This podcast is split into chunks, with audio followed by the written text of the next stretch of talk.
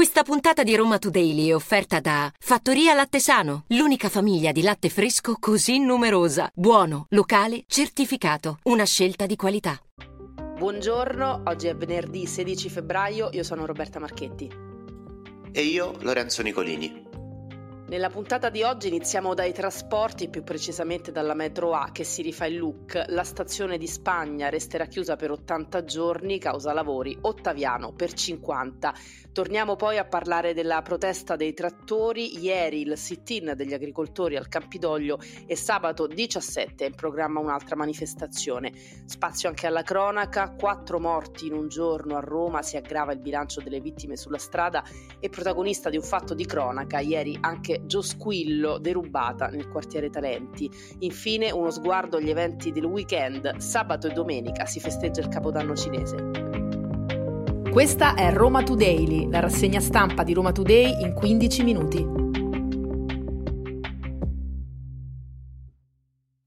Togliamoci subito il dente, iniziamo dai trasporti e come nella maggior parte dei casi le notizie non sono buone, o meglio in teoria questa è una notizia buona ma in pratica creerà non pochi disagi. La metro A si rifà il look, questo comporterà una chiusura di 80 giorni per la stazione di Spagna e 50 per quella di Ottaviano. Non c'è ancora un cronoprogramma, non si sa quindi i lavori quando inizieranno, speriamo comunque che non si sfori con i tempi perché insomma parliamo di chiusure importanti e non soltanto per il numero di giorni ma anche per le stazioni coinvolte, perché Spagna e Ottaviano sono appunto due punti nevralgici per il centro città. Le difficoltà quindi non riguarderanno solo i cittadini ma anche i turisti e immaginiamo i commercianti della zona, insomma lo scotto da pagare per questo restyling, Lorenzo, non è di poco conto.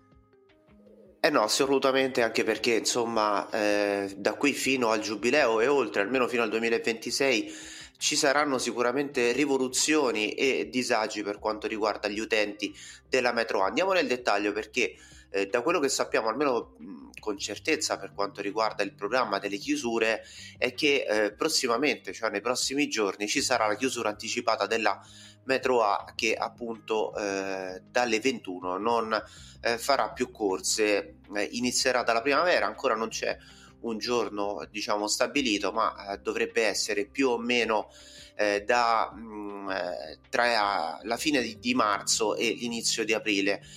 Questo comporterà chiaramente una chiusura anticipata, come dicevo, alle 21 almeno per tutta l'estate e poi insomma andremo a vedere anche quanto influirà questa chiusura, perché poi chiaramente con la bella stagione Roma si riempie sempre di più di turisti e la metro A peraltro è una delle linee preferite dai turisti perché serve tra gli altri appunto proprio la stazione Spagna, ma non ci saranno solo diciamo modifiche per quanto riguarda la metropolitana della linea A ma anche i tram, perché i tram da maggio a ottobre si fermeranno. Ne avevamo parlato tempo fa dello stop previsto per la prossima estate dei tram per il rinnovo del deposito di Porta Maggiore che insomma è attualmente impreparato ad accogliere 121 nuovi mezzi che sono in produzione dalla società spagnola CAF e sicuramente insomma questa modifica anche qui sarà influente per quanto riguarda la mobilità e anche per quanto riguarda il turismo, perché la linea 8 per esempio è una linea che è molto frequentata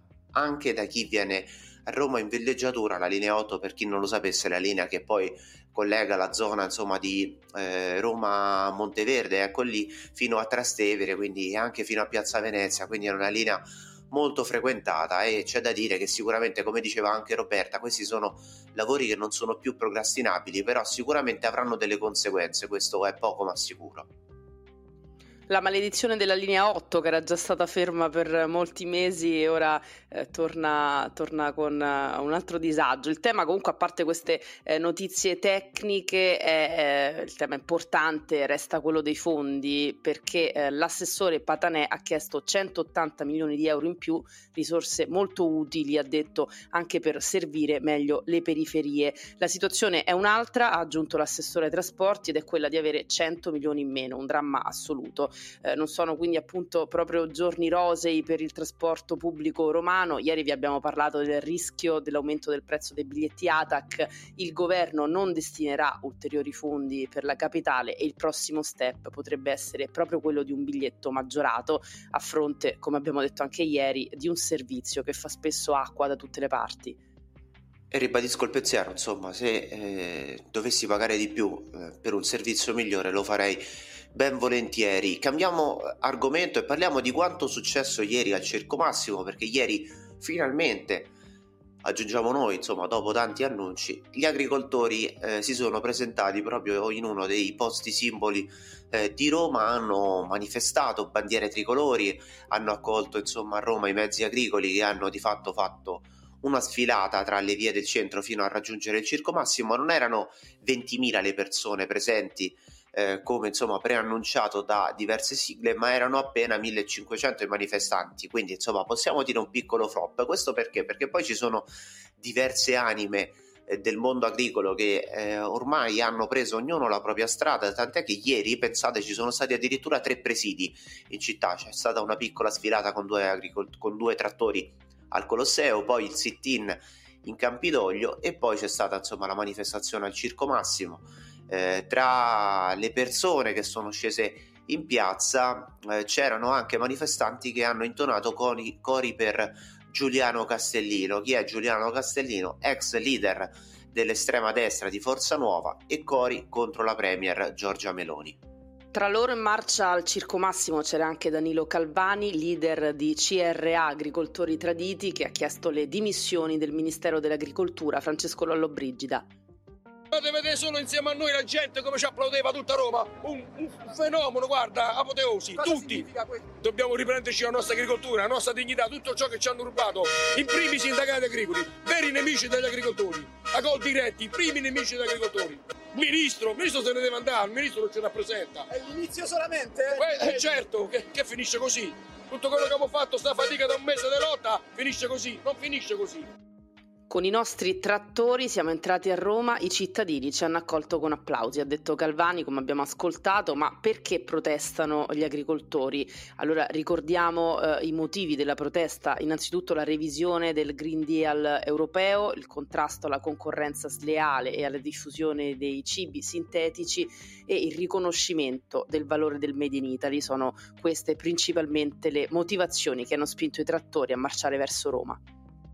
E adesso cambiamo radicalmente argomento, come ci ha detto Roberta e come purtroppo ci dice anche il titolo di questa puntata. Ieri ci sono stati 4 morti a Roma, 2 peraltro per incidenti stradali. Andiamo con ordini e raccontiamo insomma quella che poi di fatto è stata una giornata di cronaca nera, una tragedia alla stazione Colosseo della metro B, dove una donna è stata vista lanciarsi sui binari alle 10:30 del mattino e poi è stata investita e uccisa da un treno in corsa. Il macchinista della linea ATAC ha provato a frenare la corsa della metropolitana, purtroppo non c'è riuscito, una testimonianza che poi è stata confermata anche da chi era lì. La linea B è stata interrotta per 2 ore come da prassi e poi insomma chiaramente la fermata Colosseo è stata chiusa anche per gran parte del resto della giornata. Poi insomma la salma è stata messa a disposizione della magistratura, che adesso indagherà insieme alla polizia per risalire alla dinamica dell'incidente, che appare chiara, ma quantomeno per ricostruire le motivazioni dell'estremo gesto. E poi chiaramente, come dicevo prima, c'è la questione degli incidenti stradali, perché ieri ci sono state ben 2 vittime sulle strade di Roma e provincia. Andiamo in ordine cronologico, perché nella mattinata di ieri la prima tragedia si è verificata a San Giorgio di Acilia, siamo nel 10° municipio, dove una pensionata di 82 anni, Alba Ronconi, è stata investita e uccisa proprio vicino alla sua abitazione. Alla guida della macchina che l'ha centrata in pieno un ragazzo di 24 anni, che è stato poi portato all'ospedale Grassi per essere sottoposto ai test di alcol e droga. La signora Alba Ronconi è peraltro la 4ª vittima investita sulle strade di Roma e provincia, ma in totale dall'inizio dell'anno, quindi dall'inizio del 2024, sono 16 i morti sulle strade appunto di Roma e provincia, perché nel pomeriggio di ieri purtroppo un ragazzo di 23 anni, Andrea Ferlini, si è scontrato con un furgone condotto da un uomo di 73 anni, era all'altezza dell'Aurelia nella zona di Palidoro. Il ragazzo è morto sul colpo, purtroppo insomma l'impatto è stato fatale. E poi questa pagina di cronaca la dobbiamo chiudere con un'altra tragedia che si è verificata nella zona di Selvotta, siamo in via Bisaccia e qui veramente siamo al dramma più totale, perché la signora Annina Vacca, 83 anni, era sul balcone, stava stendendo i panni nella sua villetta, si stavano facendo dei lavori per ristrutturare il balcone è letteralmente crollato schiacciandola e anche in questo caso la signora Vacca è morta sul colpo.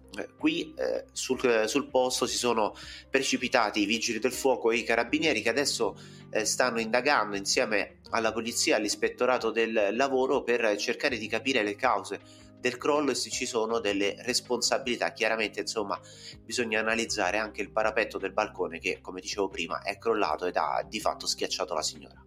Andiamo avanti con un'altra notizia di cronaca che riguarda Jo Squillo, derubata qualche sera fa nel quartiere Talenti in via Ugoietti. Alla showgirl hanno praticamente rotto i vetri della macchina, un van all'interno della quale c'erano le sue valigie con abiti, gioielli preziosi, computer, documenti. Ha scritto tutto in un post condividendo la foto della macchina praticamente distrutta. Mi hanno portato via tutto, erano più o meno le 20:30, ha scritto la showgirl, mi hanno spaccato il vetro della macchina e mi hanno rubato tutte le valigie, ero in partenza, mi sono fermata a mangiare vicino alla RAI, agli studi DEAR, forse ci hanno tenuti d'occhio, e era di ritorno da Sanremo per cui aveva dietro insomma, parecchio guardaroba importante, come racconta lei, non perché abbia partecipato al festival ma era ospite comunque di qualche evento collaterale. Una brutta avventura per Jo Squillo, che si dice disposta anche a pagare per riavere i suoi abiti.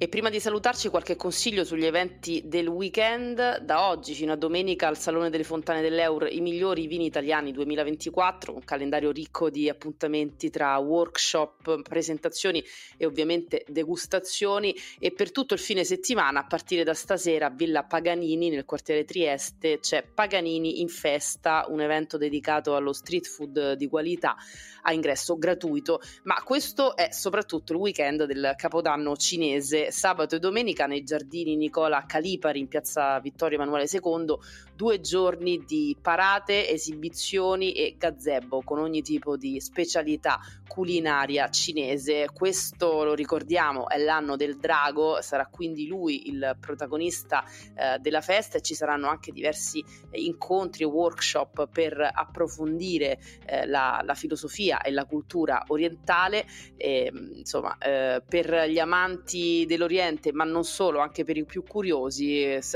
consigliamo di fare un salto sabato e domenica a piazza Vittorio. Ricordiamo poi ci saranno anche delle parate coloratissime di draghi, quindi secondo me lo spettacolo vale la pena vederlo. Queste erano le principali notizie di oggi, venerdì 16 febbraio. RomaTodaily si ferma per il fine settimana, torniamo lunedì mattina sempre dopo le 7:30, potete ascoltarci gratuitamente sul sito e app di RomaToday, Spotify, Apple Podcast e tutte le principali piattaforme audio. Avete ascoltato RomaTodaily, la rassegna stampa di RomaToday in 15 minuti.